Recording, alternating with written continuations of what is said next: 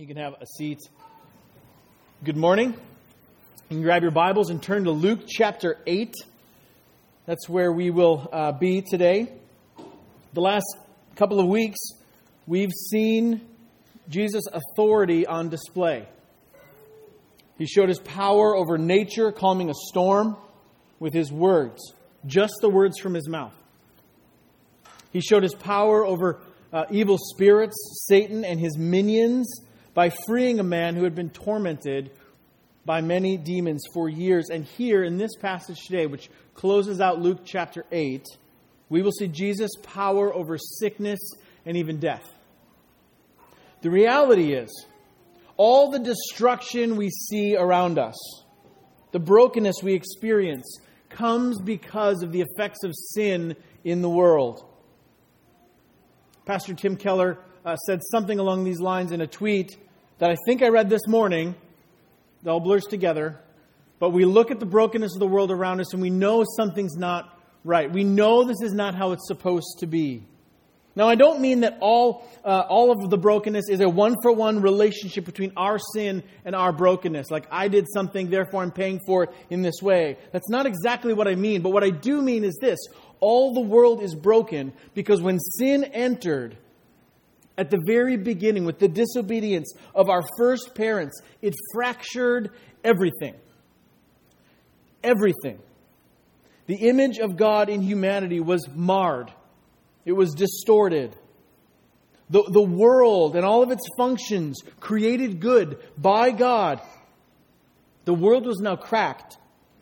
And the order that God had established and called good was now upset. It was turned over.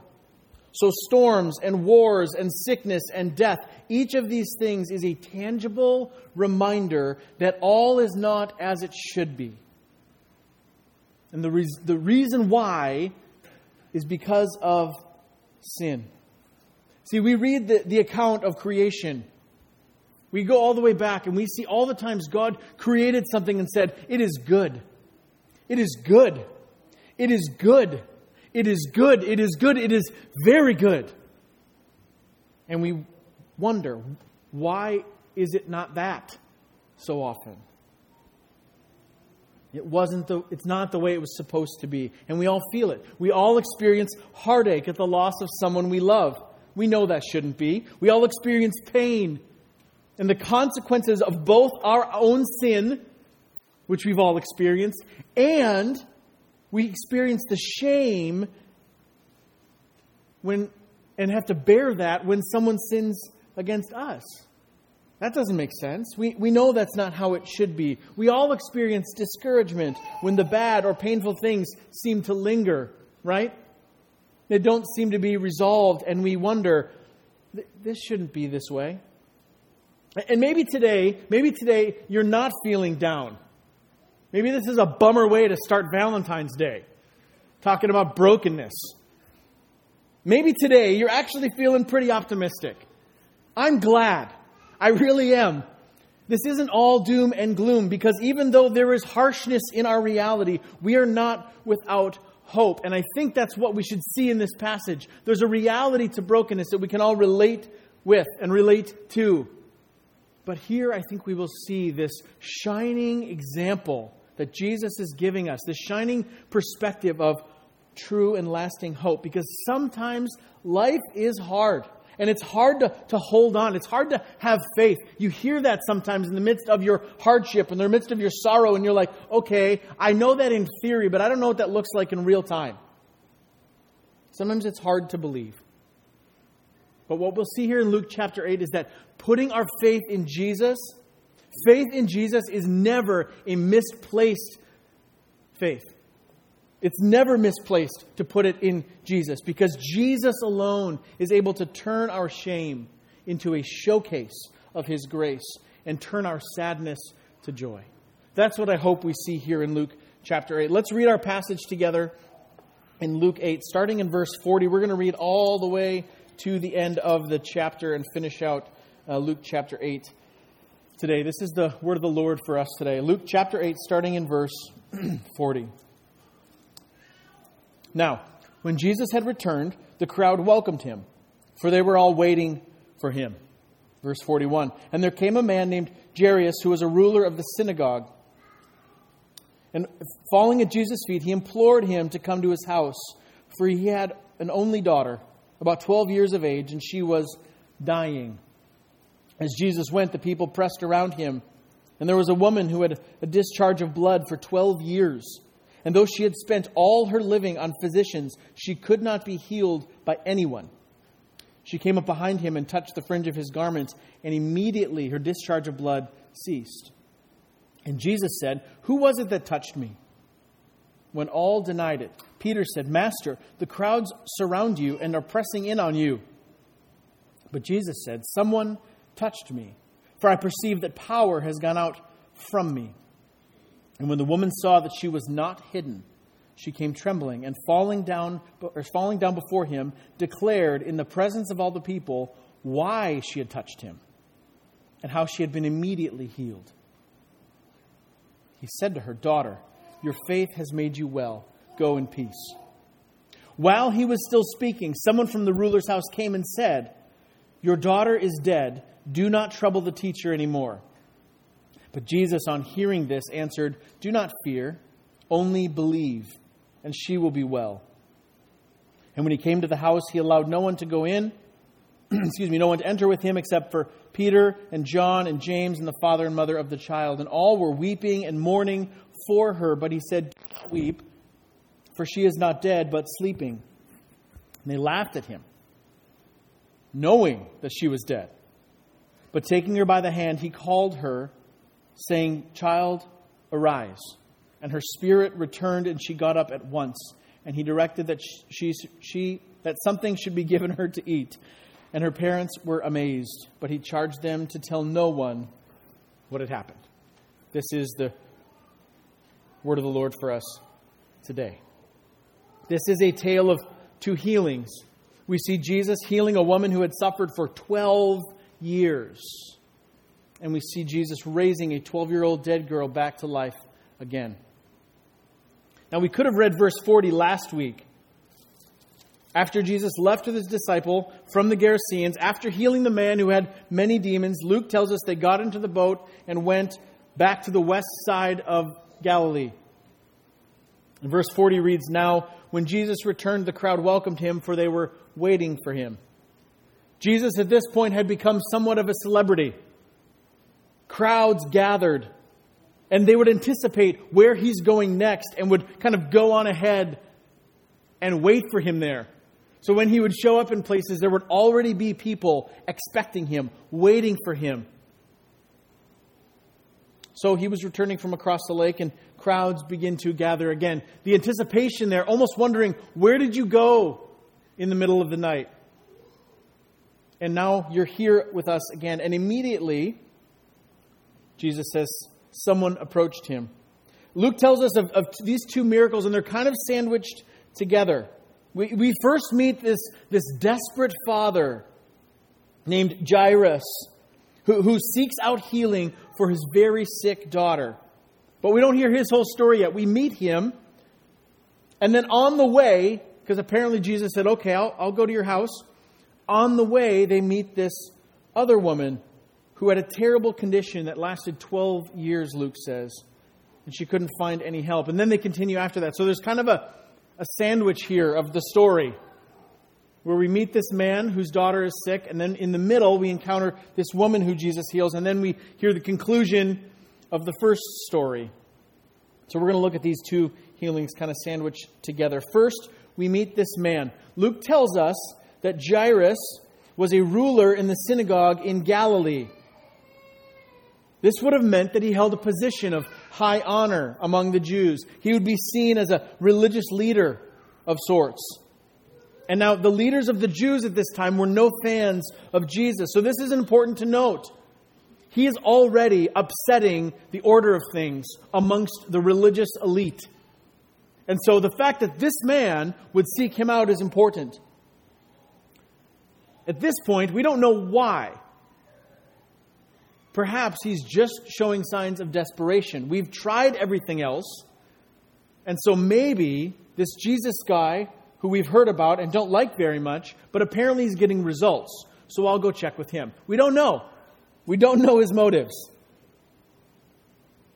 We also don't know what caused his daughter to be sick, but he was convinced she was dying. And any parent in the room can feel that desperation right alongside this dad, can't they? His only daughter, who was 12 years old, was dying. And Luke tells us that he fell down at Jesus' feet and implored him to come to his house, strongly encouraging. It's not quite begging, it's almost like prodding to come and heal his daughter. This man is desperate for anything that could help his little girl. And so he seeks out Jesus. And so they set out for Jairus' house. As Jesus went, Luke says, as he went, the people pressed around him. And that's when we meet this unnamed woman. This is the story within the story. Verse 43, it says, There was a woman who had a discharge of blood for 12 years. And without getting too descriptive, what is being described here is basically 12 straight years nonstop menstrual cycle. Only not a cycle, just happening. A 12 year period. Kids, if you're in the room and you're like, what's that? Talk to your parents. It's not my job today to do that. So, a couple of parents who I know are like, thanks, Jake. Thanks for that. But that's what's happening here. Okay? Not only was this physically uncomfortable and debilitating for such a long time, but according to the Old Testament cleanliness laws, this would have also kept her isolated from her own family and from the broader community. So not only was it painful and uncomfortable, it was also a crushing reality that she would be isolated and alone. And Luke tells us she had spent all her living on physicians and could not be healed by anyone. She had seen every doctor that she could afford, and maybe some she couldn't, every specialist, and no one was able to help this woman. She is clearly desperate for healing, and so she seeks out Jesus. There is in this in these two stories this shared desperation, a, a hopelessness almost. It's almost tangible. And so they seek out Jesus in hopes of healing. This is what happens. Verse 44. She came up behind him in the midst of the crowds and just touches the fringe of Jesus' garment. Jesus would have likely worn a, a robe or a cloak kind of over his, his clothing. And, and along the edge of the seam of that robe or cloak would have been fringe or tassels. And this woman, desperate for healing, believes, apparently, that if she could just get close enough, all I got to do, if he really is who he says he is, if, if the stories I've heard about him are true, then all I have to do is just get close enough. If I can just touch the, the hem of his garment, just grab onto the fringe a little, that should be enough. And so she touches the fringe of his garment, and immediately, Luke says, her discharge of blood ceased. Immediately, she experiences freedom from 12 years of agonizing pain immediately. Can you, can you imagine that for a second? Like the eyes of a blind person, a blind man seeing for the first time. Can you imagine the shock?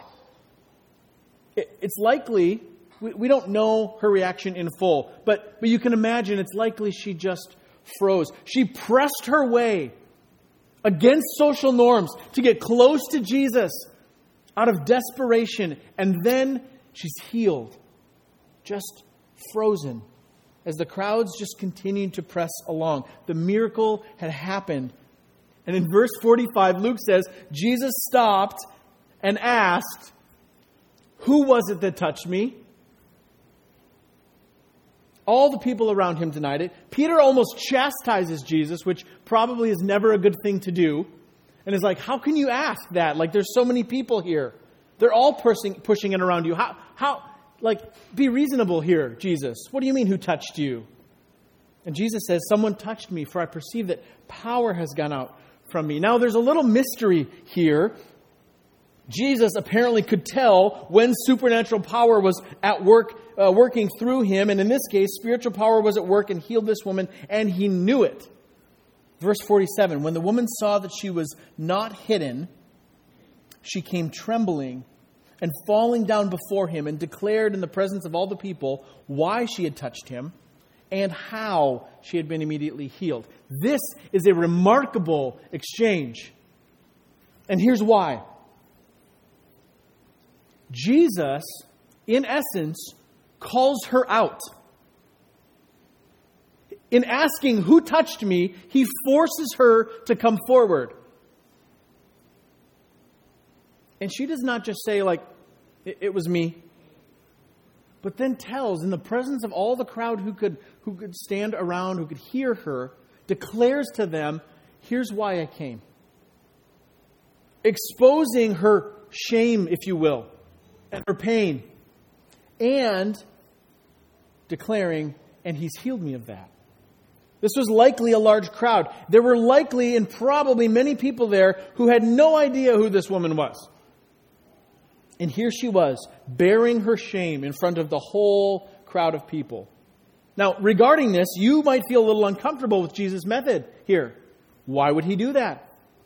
Why wouldn't, wouldn't he want to protect this woman who was likely already buried in shame and condemnation?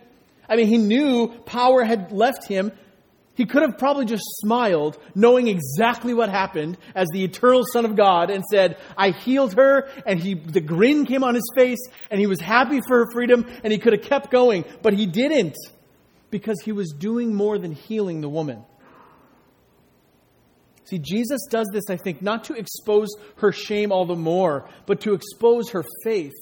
Jesus takes her shame and uses it as a way to showcase his grace to her. That's what's happening here. I happily stole that phrase, Jesus showcasing his grace. I happily and gladly stole that phrase from a man named Jon Bloom, who's a writer at Desiring God. And so I'm telling you that so you can't accuse me of plagiarism. I'm quoting him. Okay? Bloom says this What Jesus was exposing in that moment was not her weakness and shame. What he was exposing was her faith. He wanted her faith visible so that everyone who carries a secret shame, which is every one of us, might have hope. Bloom continues later in this article. He says, That place of shame will not remain. Jesus is turning it into a showcase of his grace. And this is true. Many of us carry around in our, our secret shame. And we might need to hear this same thing that the shame that we carry does not need to remain. It doesn't have to stay covered. And we don't need to carry it around either. Rather, Jesus calls it out so that grace might live in the place once occupied by our shame. This is the gospel on display in the healing of this woman. So, what shame do you still carry around that is in need of healing? I believe Jesus is, is inviting us to, to offer it back up to Him so that grace might fill that space instead. It's a kindness, a tenderness on display from Jesus. He wanted this woman to know, and he look at the language. He calls her daughter. It's an endearing term of compassion and welcome. She is not an outcast.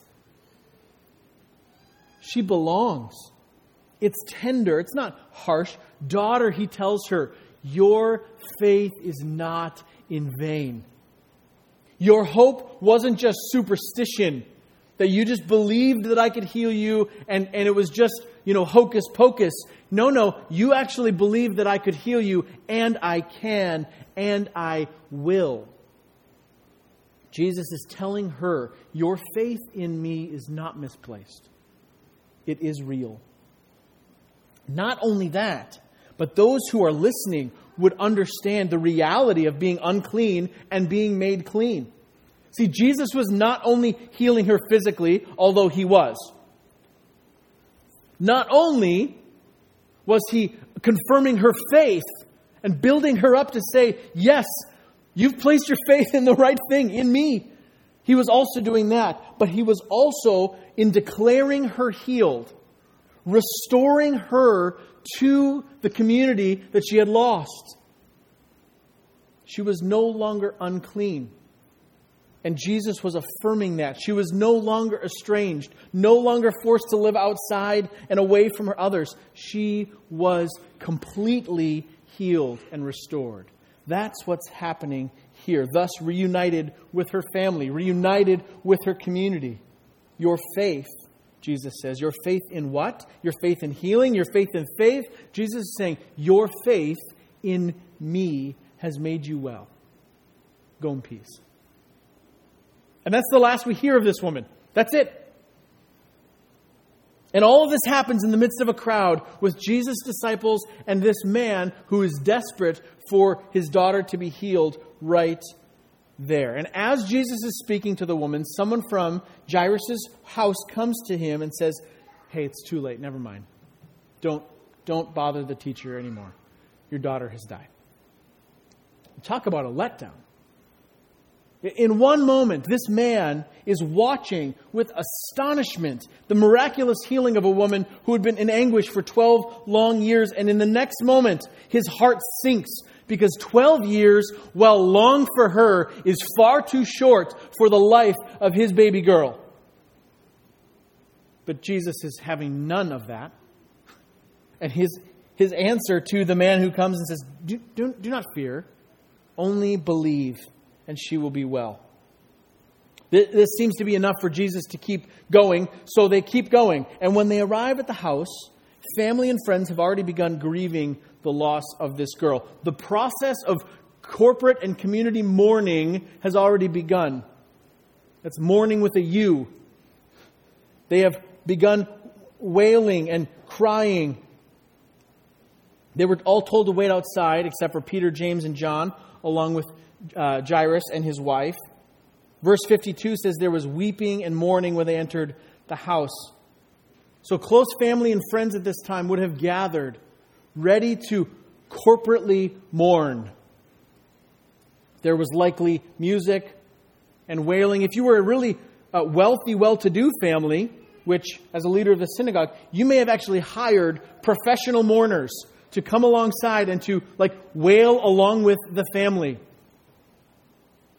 It's a lot of commotion. And Jesus tells them to quiet down, to stop crying, because the girl isn't dead. She is only sleeping. And Luke 8:53 is fascinating as I read it this week. It hit me every time I came across it.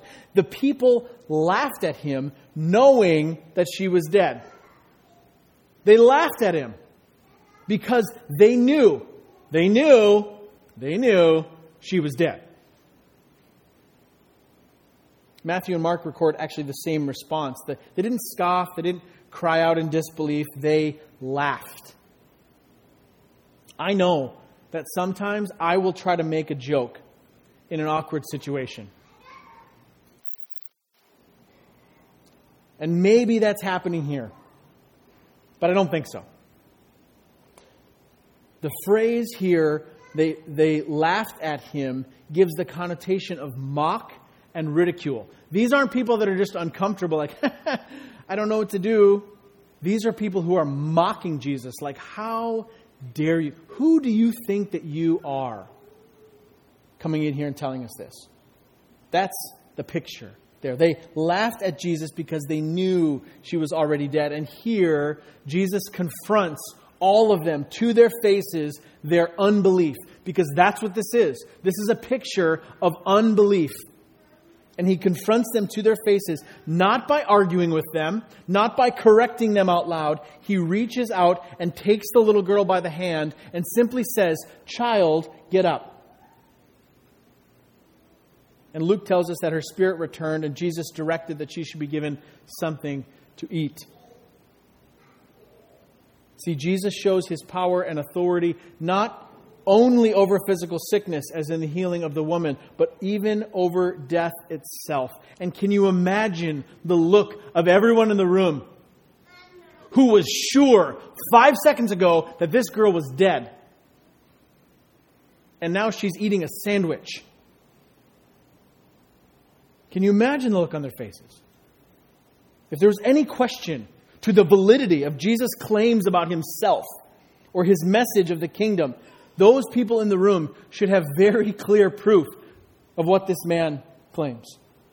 He was doing live and in person exactly what he said he would do. We opened our time this morning from Isaiah 61. This is the scroll that Jesus opened and read in his hometown synagogue and said to them, Today, this message, this prophecy from Isaiah has been fulfilled in your hearing. This is me, he's saying.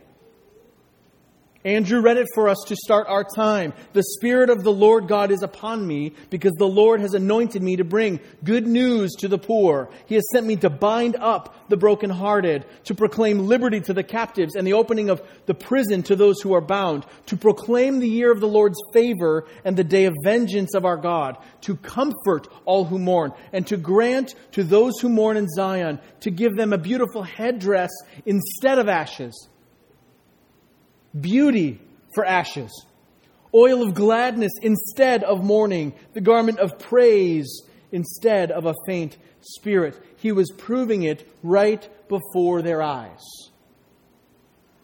If some were laughing, they aren't laughing now.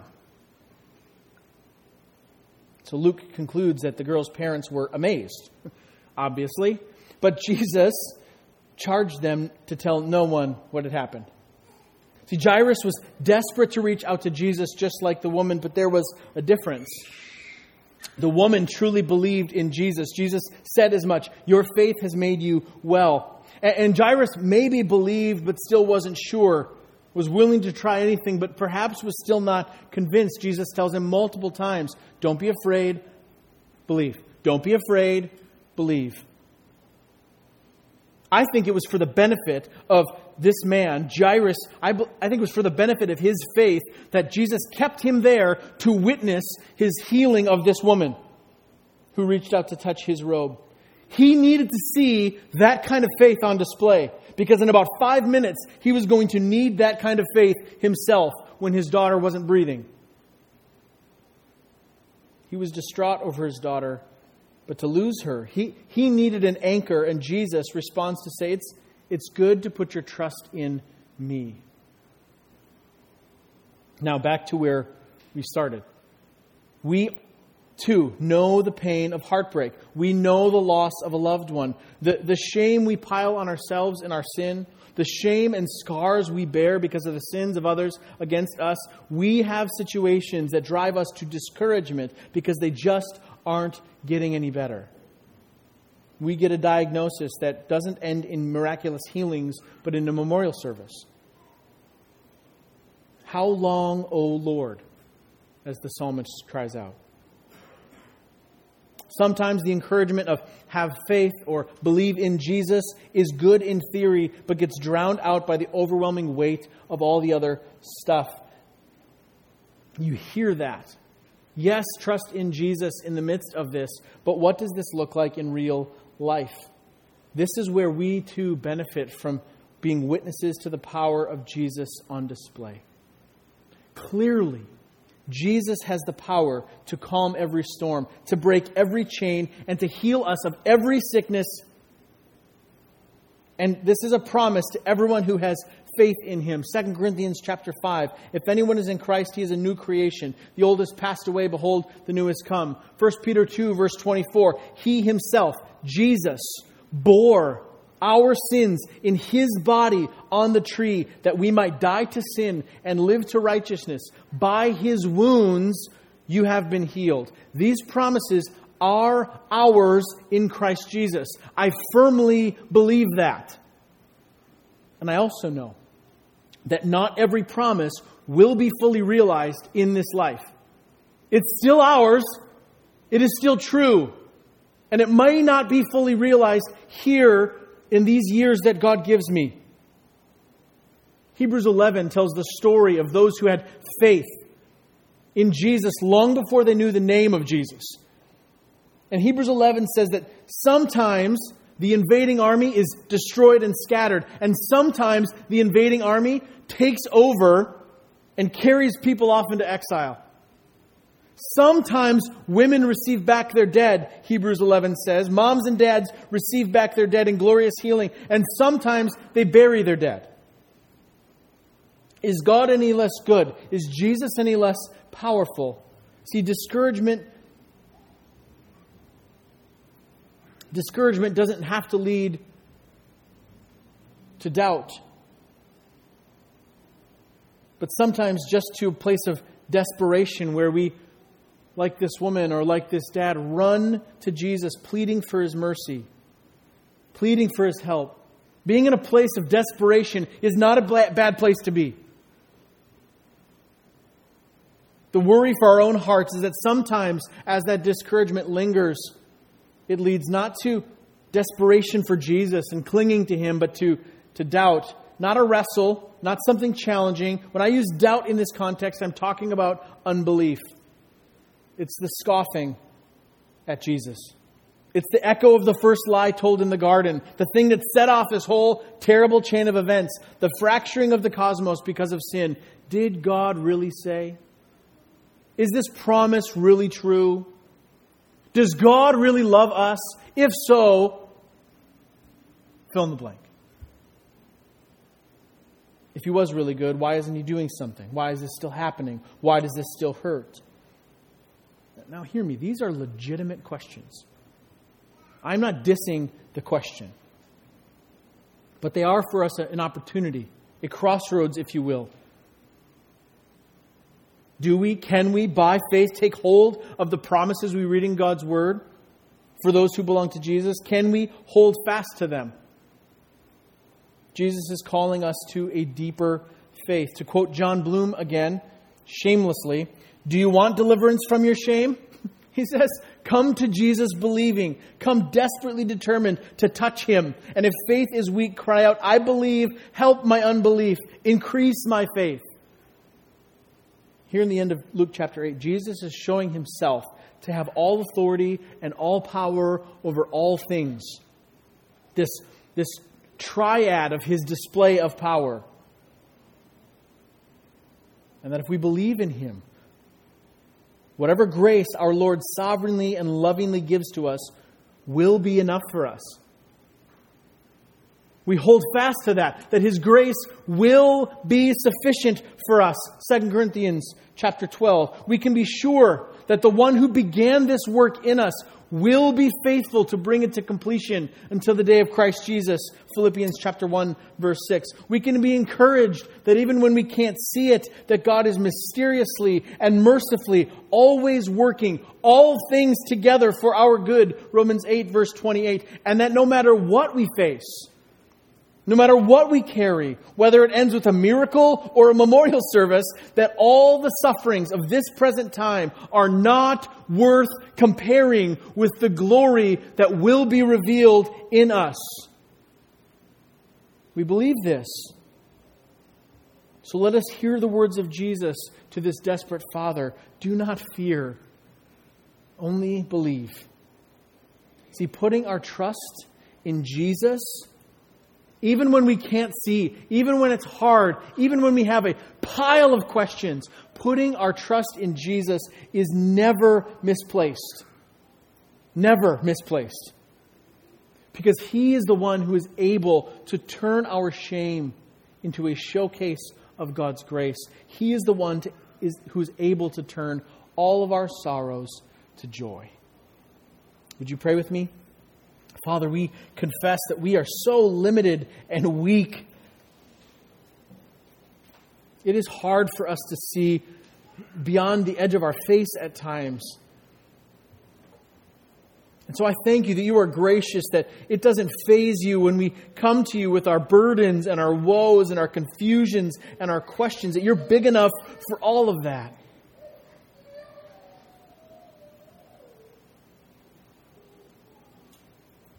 Would you stir in our hearts a, a fresh sense of desperation to, to come to you? A, a willingness to, to lay all of that stuff, whatever those questions or concerns are, to lay them down before you, trusting that you can carry them, that you are sufficient, and that although we might not even get an answer right away, that we can trust you with all of that.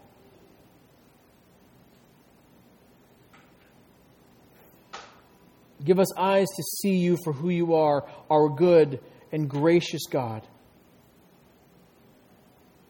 Would you speak to us now, Holy Spirit, in our sorrows, in our brokenness, in our shame? Call us from our sin and bring us in from our, our outcast place of shame and brokenness that we might know that we are known. That we might be encouraged to take hold of the promise that it's by your wounds that we are healed. We ask this in Jesus' name this morning. Amen. Amen.